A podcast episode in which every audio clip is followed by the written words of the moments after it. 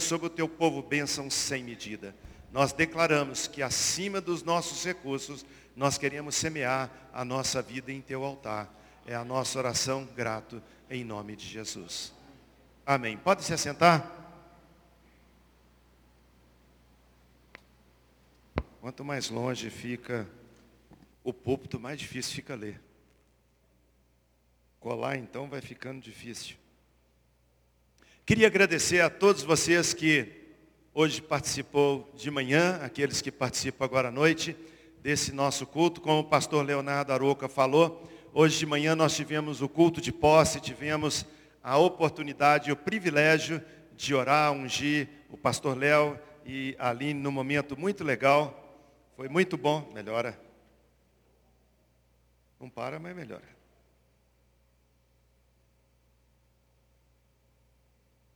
Foi muito legal, então, foi um momento assim muito precioso na nossa vida, conforme você viu aquela figura, passar o bastão. E a nossa oração é que Deus possa usar de forma tremenda, mas tremenda mesmo, a vida do pastor Léo e que todos vocês, como ele disse, possam participar desse ministério tão lindo que é de servir ao nosso grande Deus, servir ao nosso Senhor e Salvador Jesus Cristo. Quero agradecer as mensagens que a gente recebeu. Hoje à tarde eu fiquei respondendo mensagem, recebi é, abraço de gente até fora do Brasil dizendo, pastor, assisti o culto, que momento agradável, queria agradecer, é, agradecer o mico que tive que pagar hoje cedo, botaram um vídeo, um filme aqui da minha história, isso vai ter, vai ter troco, pode ter certeza que vai ter troco. Os irmãos sabem como é, constrange, como deixa a gente embaraçado ver alguma coisa nesse aspecto que diz respeito a nós mesmos, né? Mas toda glória, toda honra seja dado ao nosso Senhor e Salvador Jesus Cristo. Eu quero compartilhar com vocês algo que fala sobre o nosso tema desse ano, ano da esperança. E dentro desse tema, ano da esperança 2021, eu quero falar que a nossa esperança está nas estratégias do nosso Deus. A nossa esperança não está na nossa própria capacidade, a nossa esperança não está naquilo que nós podemos fazer, mas a nossa esperança está naquilo que Deus faz em cada um de nós e por meio de cada um de nós. Então eu quero deixar com você essa palavra de esperança, que nosso Deus é um Deus estrategista, um Deus de ideias impressionante e que transforma a situação, como a Bíblia diz, pode durar o choro uma noite inteira, mas a alegria vem pela manhã. Quando eu fiquei pensando nessa mensagem, irmãos, eu fiquei pensando sobre a tristeza que é ver a realidade dos nossos dias de gente falecendo, morrendo por causa do Covid. Mas o peso que veio no meu coração não diz respeito apenas a essa ideia ou essa realidade de pessoas morrerem. Isso é fato. Mas dia menos dia, o seu nome vai ser chamado. Se Jesus não voltar antes do seu momento, a sua ficha vai cair. Todos nós seremos chamados quando Deus chamar o nosso nome ou o nosso número. A verdade é que não depende de estarmos enfermos, não depende de estarmos com saúde, não depende de ser mais jovem ou mais velho. A verdade é que todos nós um dia vamos morrer. A Bíblia diz que nós somos pó e que ao pó nós tornaremos. A Bíblia diz que a vida do ser humano é como uma nuvem que desfaz e passa. Nós vamos encarar essa realidade da morte, mais dia menos dia. Não quero com isso amenizar ou trazer algum tipo de consolo no que diz respeito a você ou a algum conhecido nosso que veio a falecer. Mas o que mais entristece é saber que muitas pessoas morrem sem conhecer Jesus Cristo. Experimentam dois tipos de morte: morte física e morte eterna, porque não conheceram Jesus Cristo como Senhor e Salvador. Eu fiquei pensando sobre, num tempo de mudança dramática, como nós vivemos hoje, mano, onde a gente vê a realidade do dia a dia acontecer diante de nós de uma maneira tão rápida. Júnior, quando eu era menino, o evangelismo era feito na nossa nação através de evangelistas mundiais. A gente acompanhou Billy Graham, a gente acompanhou outros grandes pregadores que visitaram a nossa nação e pregaram, enchiam estádios e pregavam, e dessa forma pessoas convertiam, e a gente ouve falar de cruzadas que tomaram conta do mundo inteiro, alcançaram a África, alcançaram as Américas, alcançaram todo mundo através de grandes pregadores. Depois surgiu um momento na nossa história onde a estratégia teve que ser mudada. Porque acabou aquele tempo de evangelistas que eram pessoas que enchiam estádios. Não é que acabou de uma vez, mas foi migrando. Aí nós chegamos no tempo da célula aonde cada um de nós dizíamos que cada lar é uma igreja e que cada crente é um ministro. Cada um de nós tem a capacidade, a tarefa, o dom, a possibilidade e o privilégio de anunciar Jesus Cristo. Então, essa igreja entrou nesse momento precioso de sermos uma igreja em célula e começamos a migrar de um ponto para outro. Nunca conseguimos ser uma igreja de fato, uma igreja em células, e podemos declarar que nos tornamos em uma igreja com células. Tivemos dezenas de células na igreja, ainda temos muitas.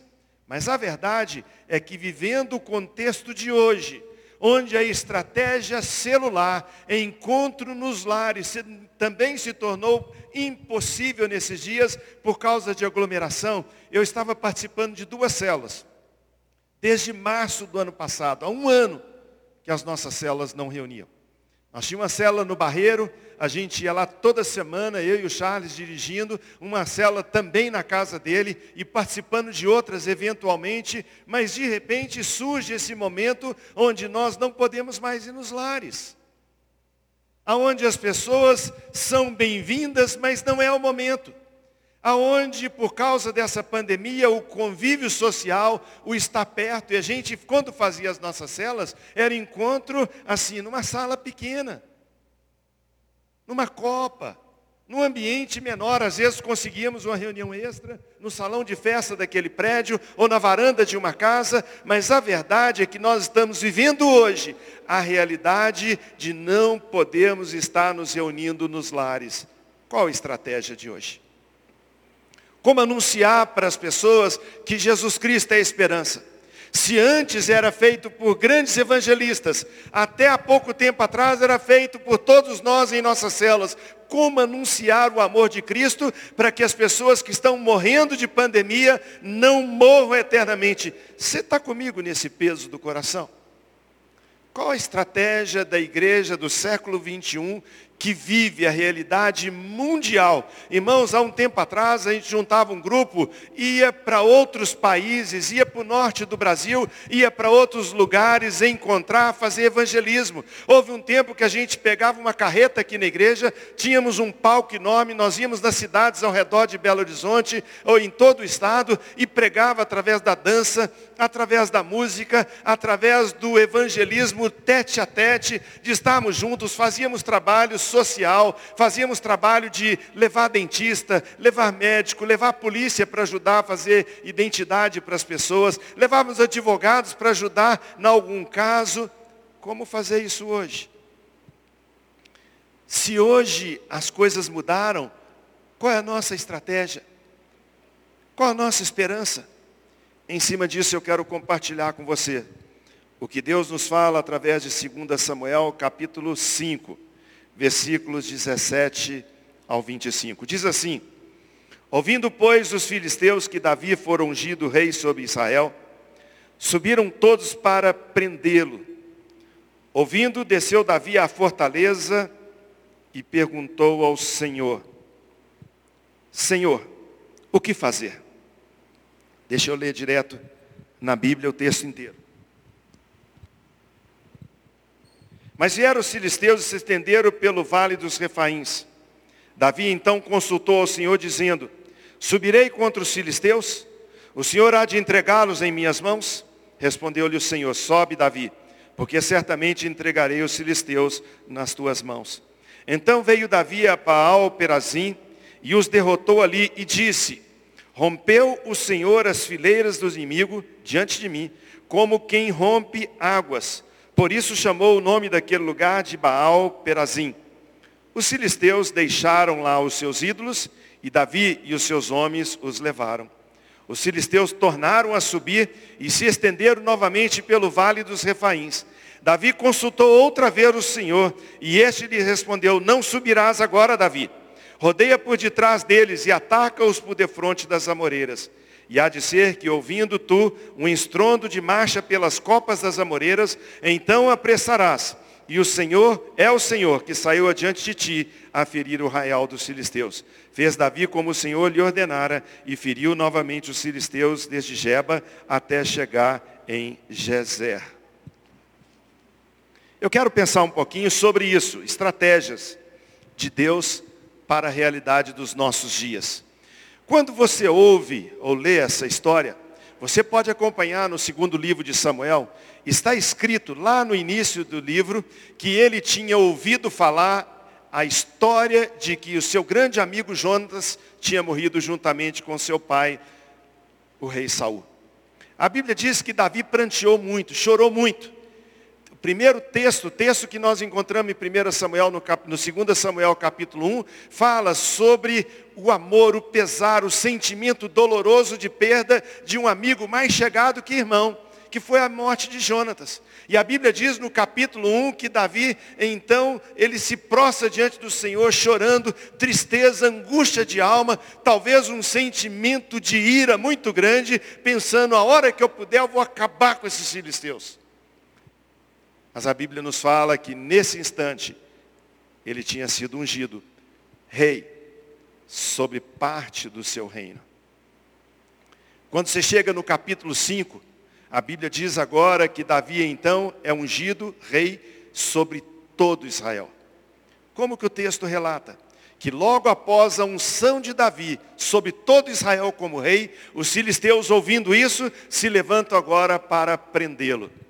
Quando você lê esse texto do capítulo 5, você pode ver que Davi está no momento de prosperidade. Não sei quanto tempo durou, quantos anos durou, mas a Bíblia é muito clara em dizer que Davi conquistava a cada dia novos espaços. Ele agora é reconhecido como um grande rei, até mesmo pelos seus inimigos. Ele está crescendo, ele está evoluindo, ele está conquistando terra quando chega ao ouvido dos filisteus sobre a sua unção. E agora eles vão perseguir a Davi. Interessante, irmãos, que por duas vezes Davi toma uma atitude que mostra o significado básico de nós estarmos tomando decisões corretas diante de obstáculos e adversidades. A Bíblia nos diz que Davi, embora tivesse conquistando, se você pega o capítulo 5, está escrito assim, Davi conquista Sião, depois o reinado de Davi é reconhecido por Irão, depois vai contando sobre conquistas, e ele, nesse ápice de crescimento, vê que os inimigos se levantam contra ele e a Bíblia nos diz que a atitude dele foi consultar o Senhor. Pastor Joaquim estava falando hoje na nossa classe de Josué, dizendo que quando Israel perdeu a batalha para Ai, eles tinham acabado de sair de uma grande conquista que foi as muralhas de Jericó caírem e Jericó ser totalmente destruída pelo povo de Deus. Josué manda dois espias para agora conhecer a cidade de Ai. Qual foi a palavra dos espias para Josué? Não cansa o povo não. Deixa os soldados descansando. Manda apenas dois, três mil soldados, não precisa mais do que isso. Os espias estavam dizendo que nós somos fortes, nós somos poderosos, nós conseguimos, nós vamos vencer. Deixa, deixa os titulares guardados, manda os reservas.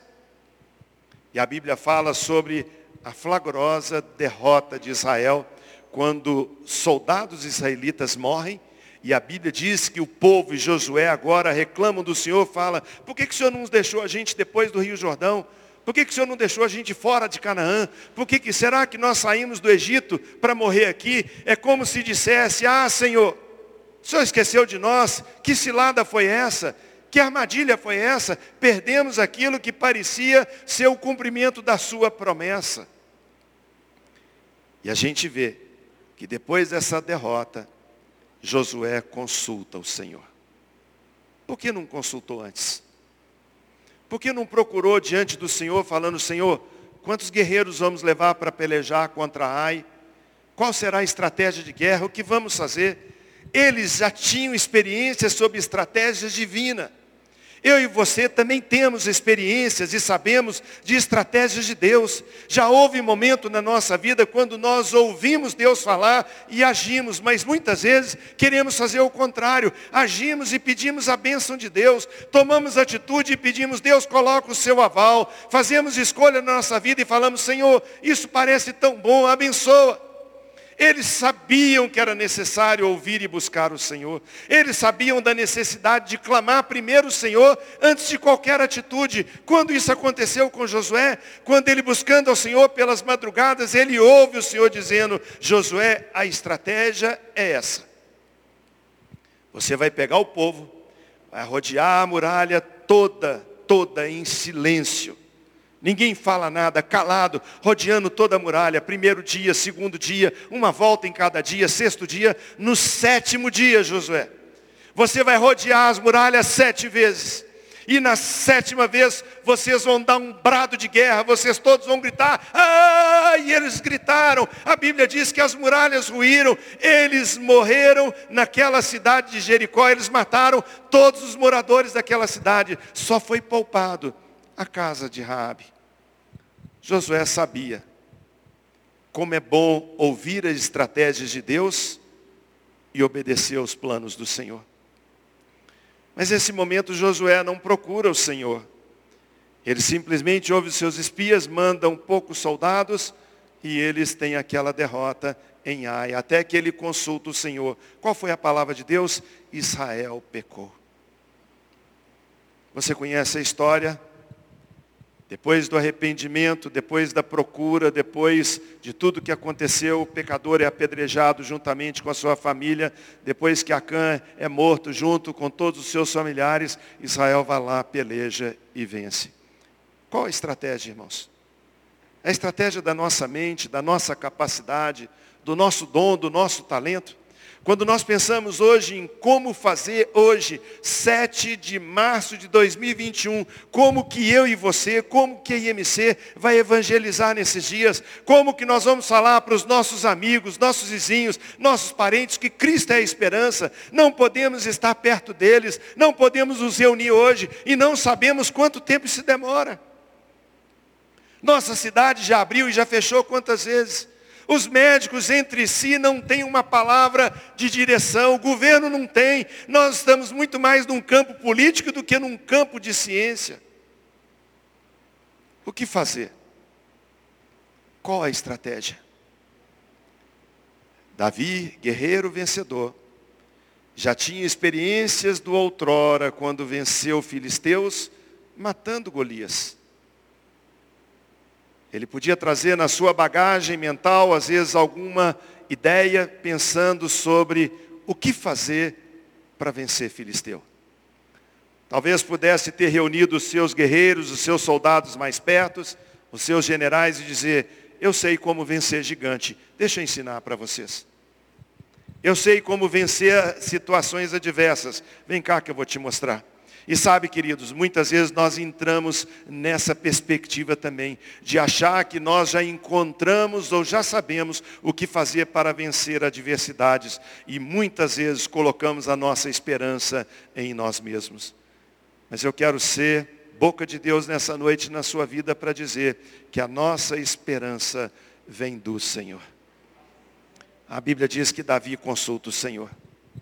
Davi desce a fortaleza e pergunta para o Senhor. Irmãos, uma palavra tão simples, tão direta, Davi virou para o seu Deus e falou, Senhor, o Senhor vai entregar os inimigos nas tuas mãos? Senhor, o Senhor vai me dar vitória sobre isso?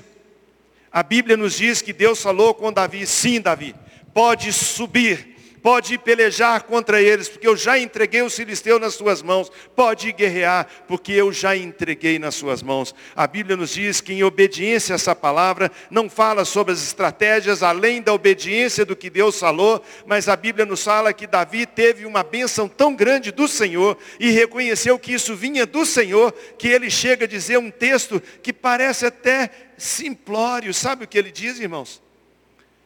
Cortei o exército inimigo Passei pelos meus inimigos como quem corta água. Já teve dificuldade, Anderson, para cortar água? Pegar uma faca e passar assim por cima da água? Essa foi a dificuldade que Davi enfrentou para vencer os filisteus. Obediência consciência de que a nossa estratégia vem do Senhor dos Exércitos, não vem da nossa própria capacidade. Qual o nosso desafio, irmãos? Buscar do Senhor, voltar à fortaleza, clamar ao Senhor, falar, Senhor, o que fazer para vencer os nossos inimigos nesses dias? O que fazer para conquistar a vitória na adversidade? O que fazer para conquistar terreno para o Senhor? O que fazer para ganhar almas que se rendam a Jesus Cristo? O que fazer para evangelizar, uma vez que nós todos nós temos essa função, essa tarefa, esse desafio, ir por todo mundo e pregar o evangelho a toda criatura. Quais são as nossas estratégias? Voltar e buscar o Senhor. Mas sabe, irmãos, se tem uma coisa que o inimigo ensina, é persistência e perseverança. Ele já leu a Bíblia. O diabo já viu o que está revelado na palavra de Deus. Está escrito que ele já foi derrotado, que a igreja do Senhor Jesus Cristo vai prevalecer, que as portas do inferno não prevalecem contra ela, mas mesmo assim ele é repetitivo na sua forma de tentar e induzir o homem ao erro. Qual a sua estratégia? A mesma. Irmãos, muda de roupa o pecado, muda de figura, mas é a mesma essência. Mexer com o nosso orgulho, mexer com a nossa vaidade, mexer com o desejo de conquista, mexer com a parte emocional do ser humano. Você quer ver como que as coisas caminham e como elas mudam tão rápido? Dá poder para alguém. Você quer ver como que o coração muda? Deixa ver com aquela pessoa ganhar dinheiro e tornar-se poderosa. De repente toda a estrutura é mudada. A Bíblia nos diz nesse mesmo capítulo, no versículo 21. Os filisteus deixaram lá os seus ídolos e Davi e os seus homens os levaram. Versículo 22. Os filisteus tornaram a subir e estenderam-se novamente pelo vale dos refaíns. Mesmo lugar, mesma estratégia de ataque, mesmo plano de destruição, que seria que você faria numa situação dessa? Talvez eu falasse com o Maurício, Maurício, já sei o que fazer. Davi talvez tivesse condição de olhar para os seus guerreiros e falar, vocês lembram que há pouco tempo atrás o Senhor nos entregou ele nas nossas mãos, nós desbaratamos eles, vencemos como quem corta água, vamos de novo vamos vencer outra vez. Mas sabe o que está escrito na palavra de Deus? Davi voltou a consultar o Senhor. Você vai comprar? Consulte o Senhor. Você vai vender? Consulte o Senhor. Você vai fazer um empreendimento? Consulte o Senhor.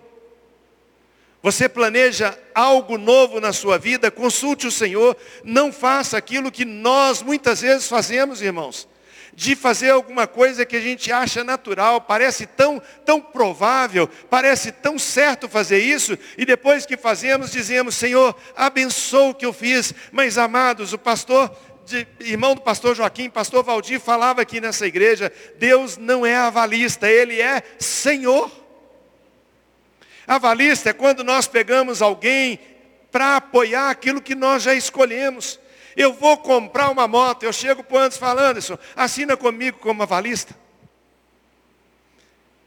Eu vou fazer um negócio, pegar um empréstimo no banco, pastor Learoca, assina para mim como avalista. Nós já tomamos a decisão. Eu não estou chegando para o Anderson perguntando, Anderson, o que você acha disso? Pastor Léo, o que você acha daquilo? Nós queremos o apoio na nossa escolha. Mas o que Deus quer de nós? A estratégia do grande Deus é que a gente o procure primeiro antes de agir. Davi voltou à presença do Senhor. Senhor, de novo, ao inimigo aqui. Mesmo lugar, mesma estratégia, mesmo plano, vou cortar como quem corta água? E aí o Senhor disse a ele o seguinte: Davi consultou o Senhor, verso 23.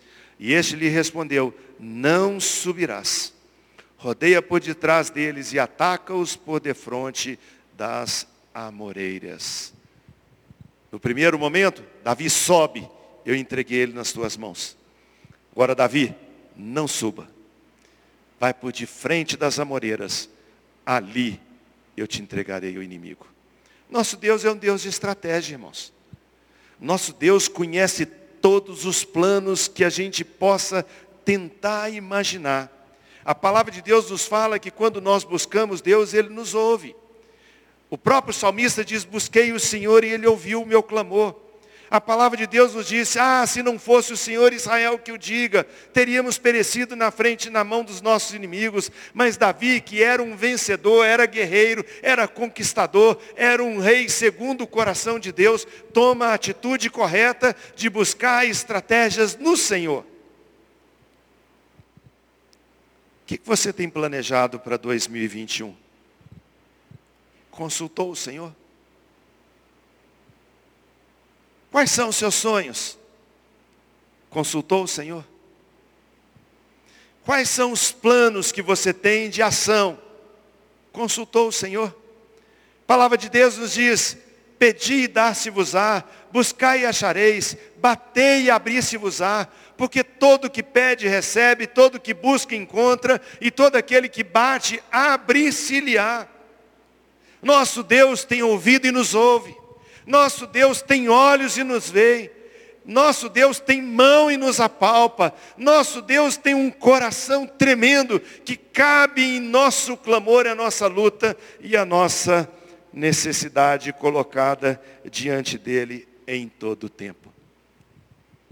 Qual o nosso grande desafio?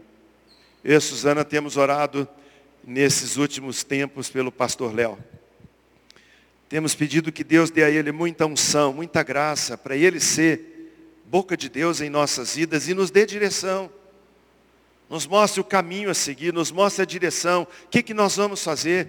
Quando eu estou aqui na frente e olho para a igreja, como a gente viu hoje cedo, uma igreja cheia de potencial, uma igreja cheia de dons e talentos, uma, uma igreja cheia de capacidades. Como que nós vamos operacionar isso? Como vamos fazer a coisa acontecer? Joelho no chão, buscando ao Senhor, clamando ao Senhor, porque só Ele pode nos dar estratégias de vitória.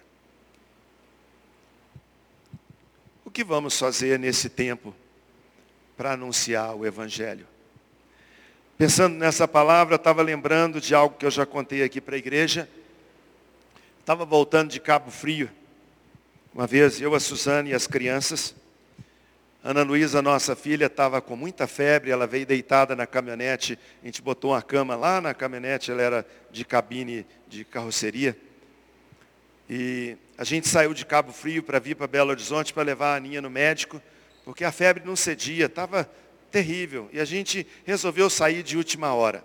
E não quis nem esperar amanhecer para vir. Susana falou, não, tá vindo, vamos embora, vamos embora, vamos embora. Saímos lá de Cabo Frio, já era finalzinho da tarde, início da noite e a gente pegou chuva, tempo ruim, e quando nós estamos subindo ali perto de Juiz de Fora, o Ari Gustavo estava na frente comigo, o Gugu, sentado do meu lado, a Aninha e a Suzana atrás, deitada, e a gente estava escutando uma música, um louvor que falava sobre Deus é Salvador. Deus nos salva. E o Gugu falou comigo assim, pai, é, salvar do quê? E eu falei com ele assim, filho, salvar do inferno. Papai, o que é inferno?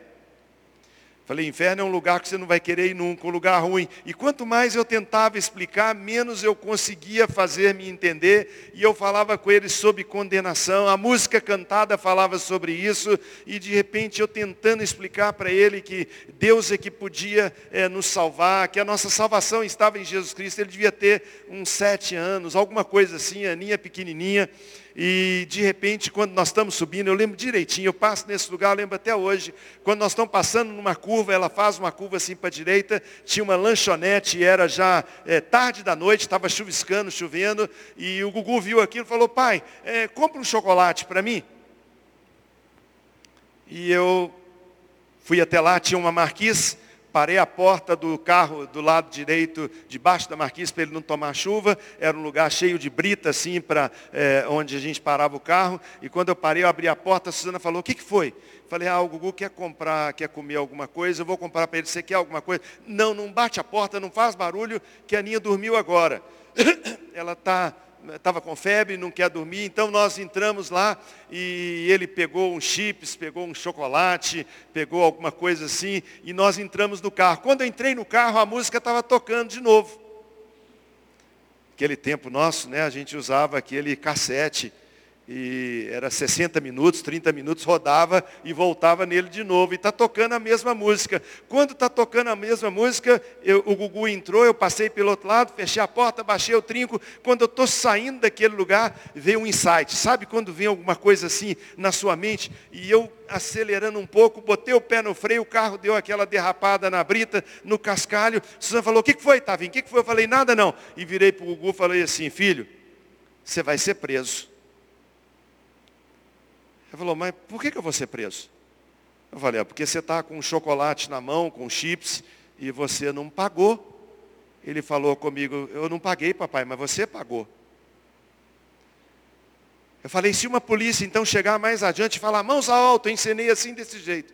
Você está preso porque você não pagou o chocolate? O que, que você vai dizer para o policial? Ele falou, ele falou comigo assim, eu vou dizer que meu pai pagou. Aí eu perguntei para ele, se pagou, alguém pagou, pode cobrar de novo?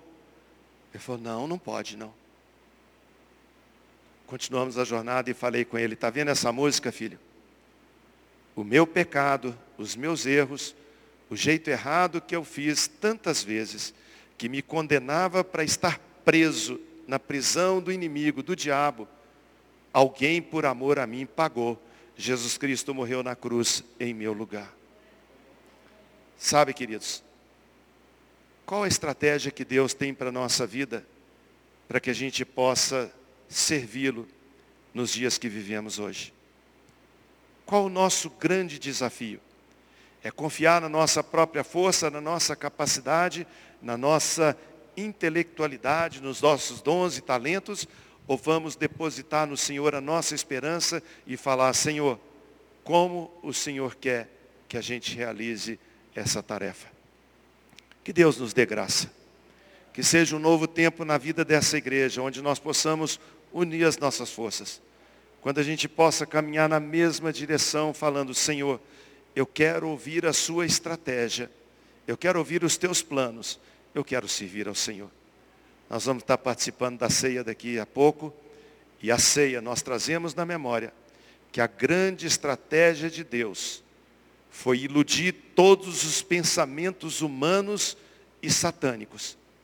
Quando ninguém podia entender um plano mais amoroso do que esse. Quando Deus envia o seu próprio filho para morrer na cruz do Calvário e pagar pelos nossos pecados. A Bíblia nos diz que todos pecaram e destituídos estão da glória de Deus. A Bíblia fala que o preço, o salário, o custo do pecado é a morte mas o dom gratuito de Deus é a vida eterna em Cristo Jesus. Nele, nele. Nós temos esperança de viver um ano de esperança, buscando nele estratégia para sermos vencedores. Que o Senhor nos abençoe.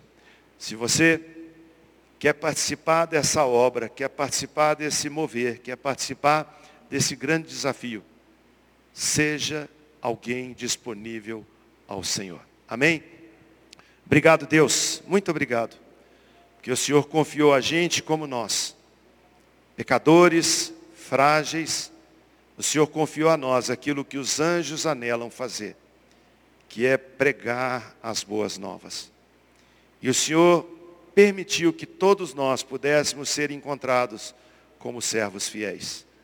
Nós pedimos, Pai querido, que o Senhor venha nos dar a estratégia certa respostas a essas grandes perguntas.